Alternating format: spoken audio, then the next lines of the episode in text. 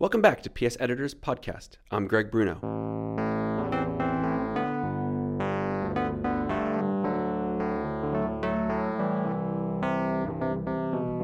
The recent rise of right wing populism in the West is often blamed on globalization and national governments' loss of authority over domestic affairs, including their borders.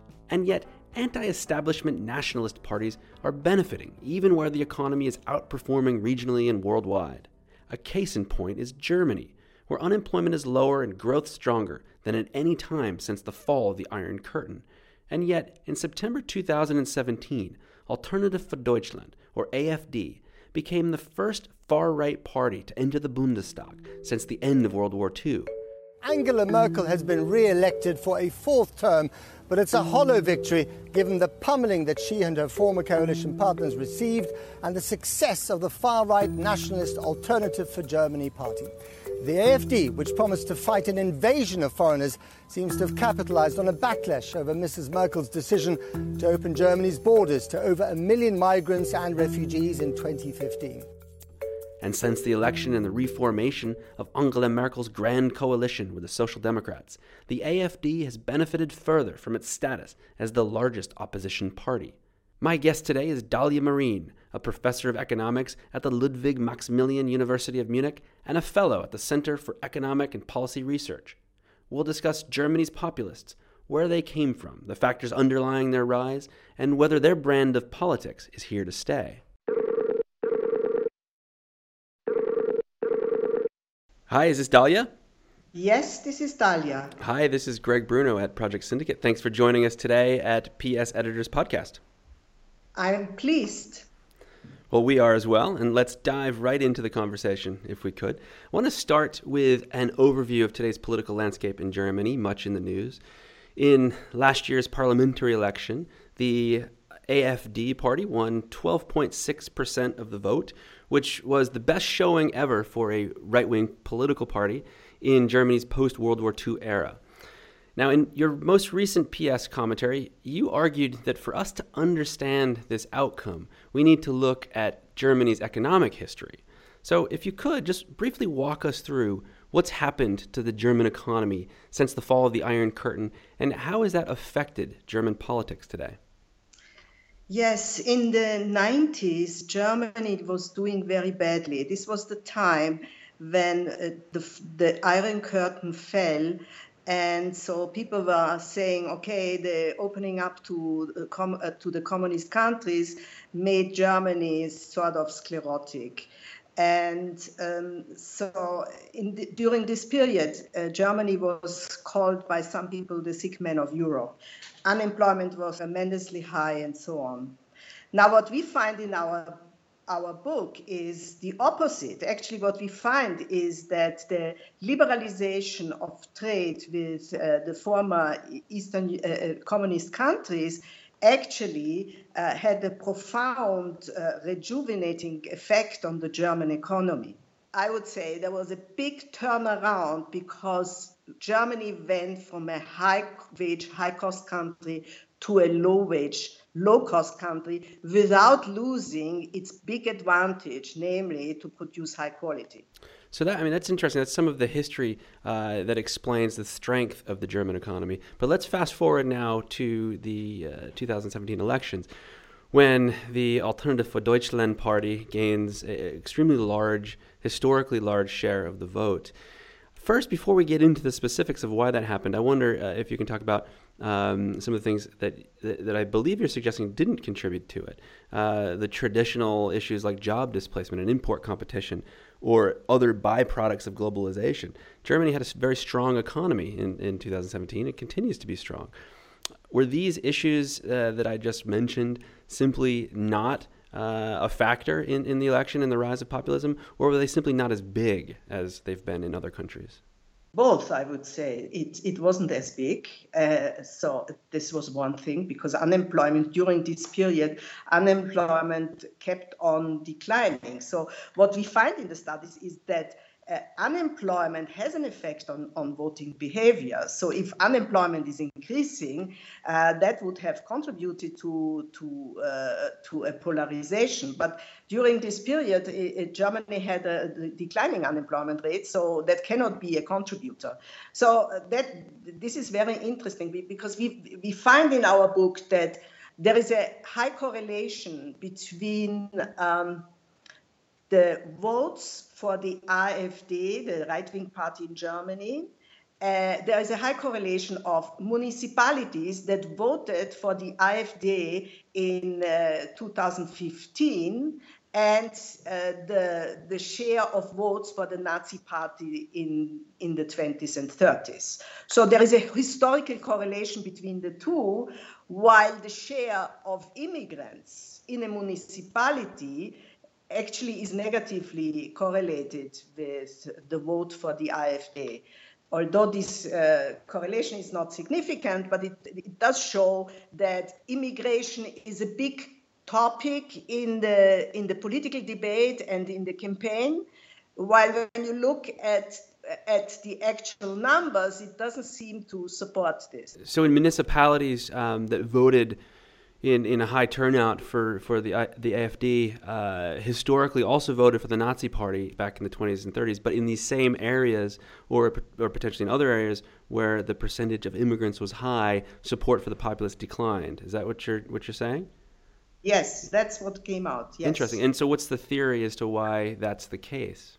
So basically, I mean, there are two theories why why people vote for populist parties. One is the economic hardship. So basically, this is the view that is, uh, is, is, is, is, is, taken by economists and political scientists that when a group is, I mean, we know that trade leads to, has distributional effects. It leads to losers and winners. And so globalization leads to losers because some of them will lose and uh, and so so economists and political scientists say that losers that losers from globalization tend to vote for right-wing parties.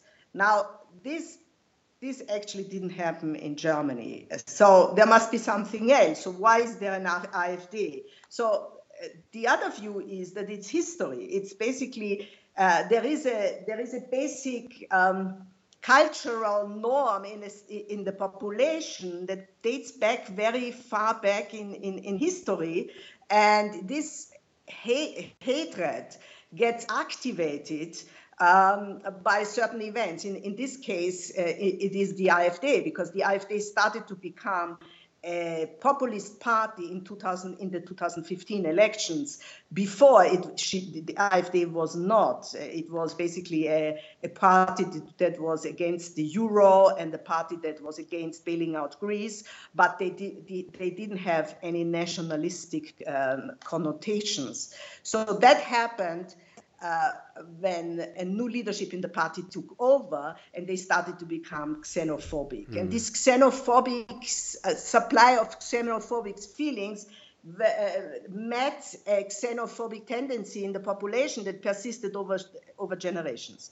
And so this. Um, this is how it, it, is explained. So, and, and a very interesting um, paper that looked at anti Semitism over 600 years in Germany. I found this stat to be particularly interesting that xenophobic attitudes can last for centuries, as you noted. Centuries, yes, it's amazing. So, what they find is basically they, they look as an indicator for anti Semitism, they look at pogroms uh, in the Middle Ages. So, they have data on pogroms against Jews in the Middle Ages, and they use these data to show basically that um, these um, pogroms in the Middle Ages reliably, reliably predict um, attacks on Jews in the 20s and 30s, attacks on Jews, deportations to uh, concentration camps, uh, attacks on synagogues, and so on. So this is 600 years. So, so it's it's it's quite it's it's striking. I have to say it's striking. Actually, there is also a study for this. Is not not only Germany. I don't want to blame Germany because uh, you also see it in Spain. For instance, in Spain, since uh, since 1400. Uh, since, uh, there are no Jews in Spain, but in uh, the, the, there is a game that children play. It's called Killing Jews uh, around Eastern time, and uh, and so they played in spite of the fact that uh, Jews are absent from these countries since centuries.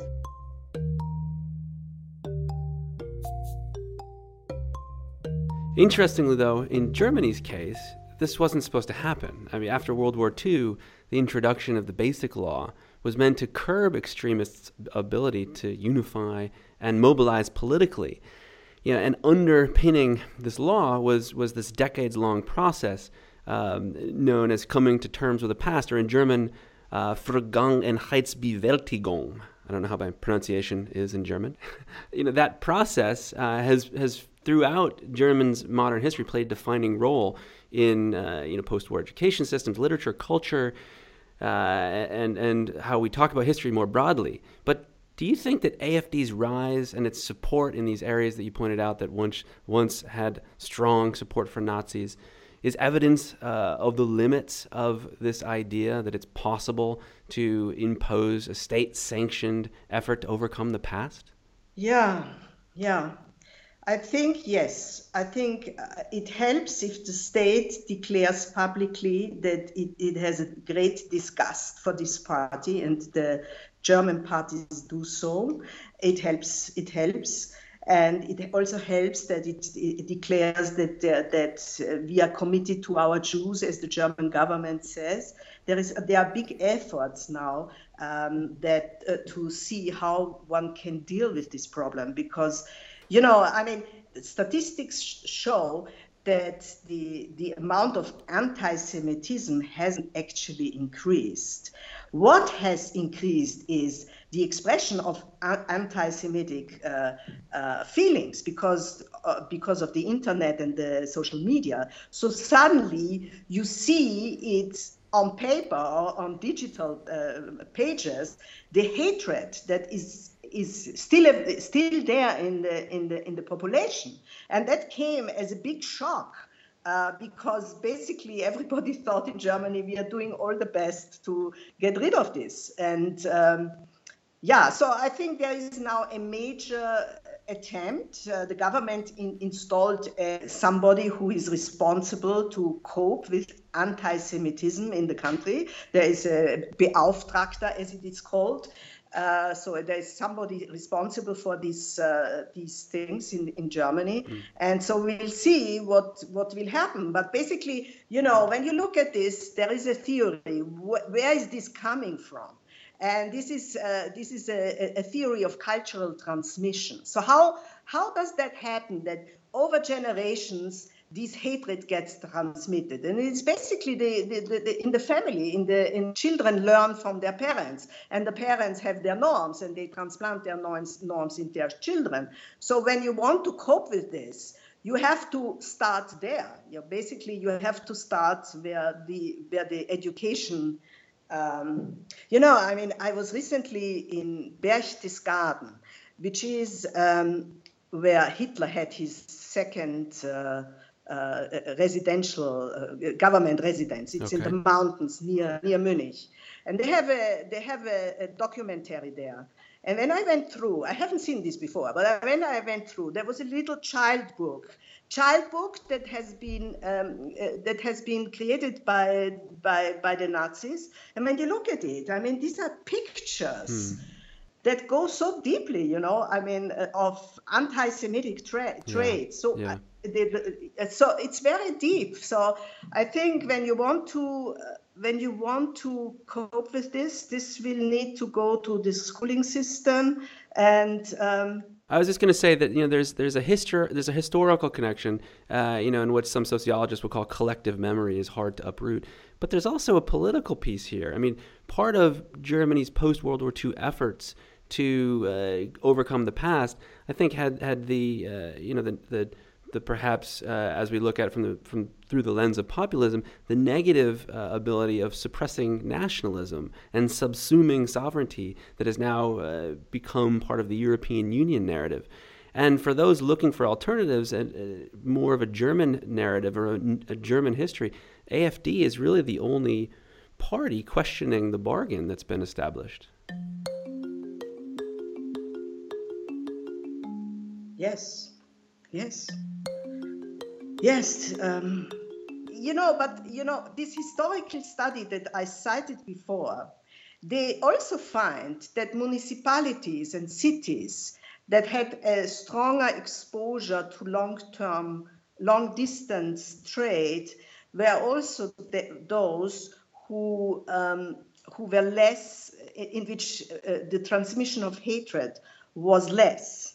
So that suggests that uh, having a, a, a, society opening up to trade is actually good for coping with, with hatred and xenophobic feelings mm. because uh, basically the, the, the, theory goes like that. The more this is actually a theory that this has been proposed by sociologists and psychologists. Uh, it's basically the theory of intergroup contact. So the more contact you have to foreigners, the more your hatred gets reduced because you have actual experience with these people and you find out that they are just normal people and they, you might like them. And so, so actually, the cont- this contact theory ex- uh, uh, suggests that it's good if you have exposure to uh, immigration and exposure to trade uh, to cope also with the for- form of uh, of uh, um, historical anxieties and xenophobic feelings. Right, which might actually explain the findings uh, that you cite regarding areas with high immigrant numbers uh, actually not not supporting the AFD.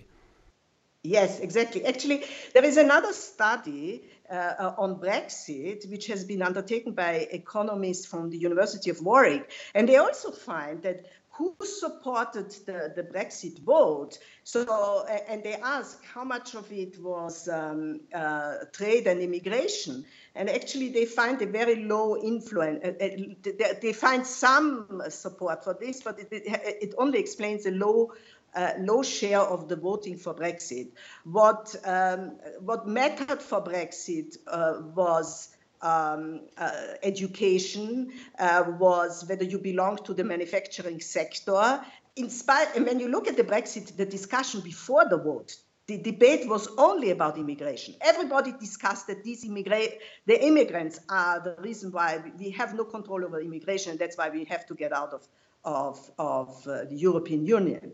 But uh, when you look at the actual voting behavior, this, this, did not matter. What mattered actually, there is there is one effect that mattered, basically because Britain was the, besides Sweden, the only country that opened up the labor market to the Eastern European countries and they entered the European Union. Germany and Austria didn't do this.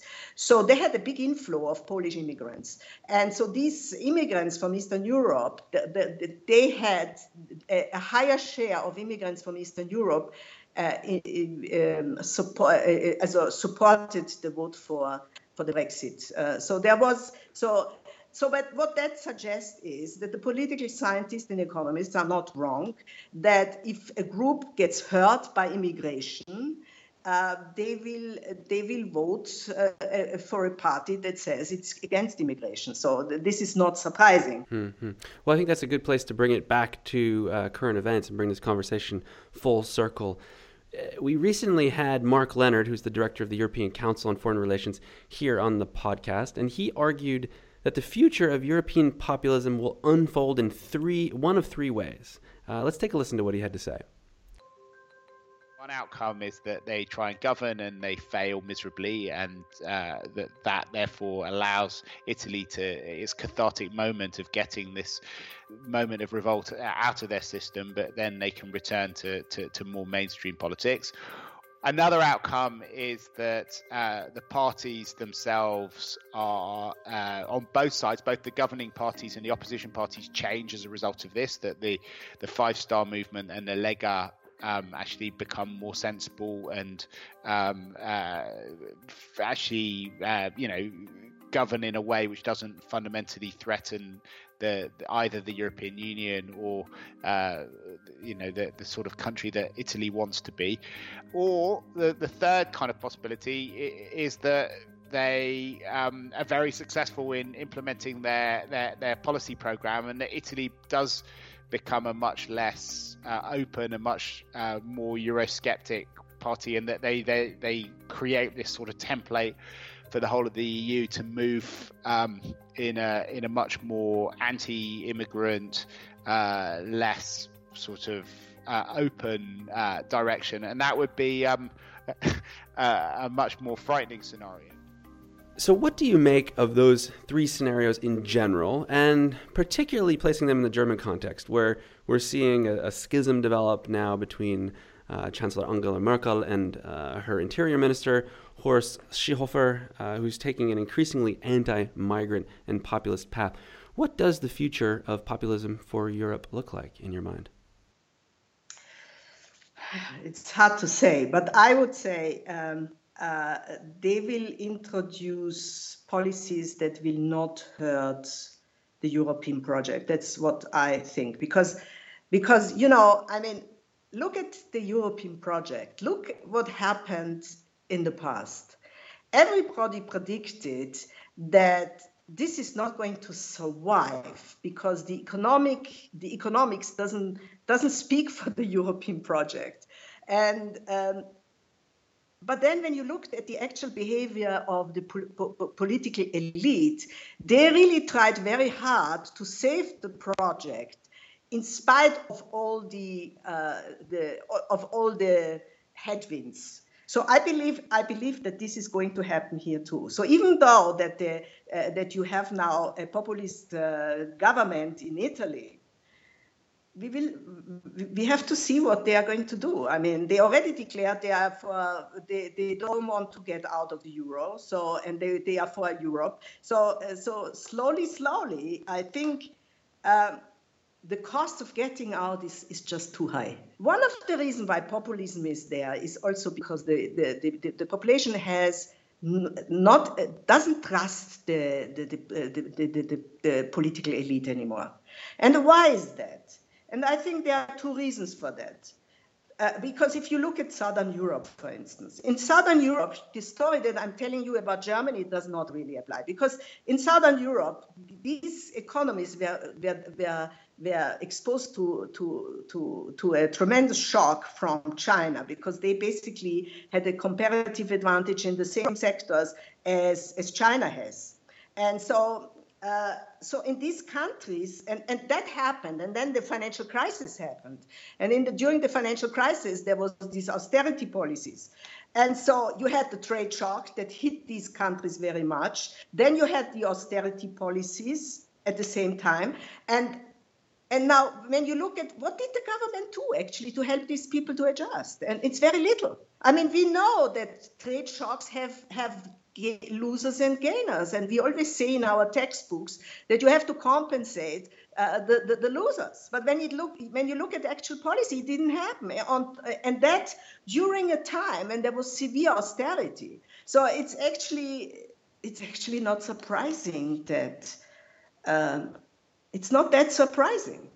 So, given what, what hardship already happened in the past and the strong will of the, the, the political elite to stay with the European project, I think it, it's, it will be hard. But I, I, I think it's going mm. to hmm. be there. Well, so the European project is strong, but I think as, as this conversation has illuminated and Germany's experience illustrates that the solutions might be much more complex than we've thought about them uh, up until this point. Yes. Well, I think uh, maybe that's a good place to leave it, and we'll talk uh, solutions next time. But thank you very much for that fascinating overview of, of uh, Germany's economic past and political present. Yes. Thank you. It was a pleasure to talk to you. That was Dalia Marin, professor of economics at the Ludwig Maximilian University of Munich, a fellow at the Center for Economic and Policy Research, and editor of the new book, Explaining Germany's Exceptional Recovery. That's all for this episode. Thanks for listening. Be sure to rate and review our podcast and subscribe on SoundCloud, Stitcher, and iTunes. And if you like what you hear, why not subscribe to our newest editorial offering, On Point, available at www.project-syndicate.org. Until next time, I'm Greg Bruno.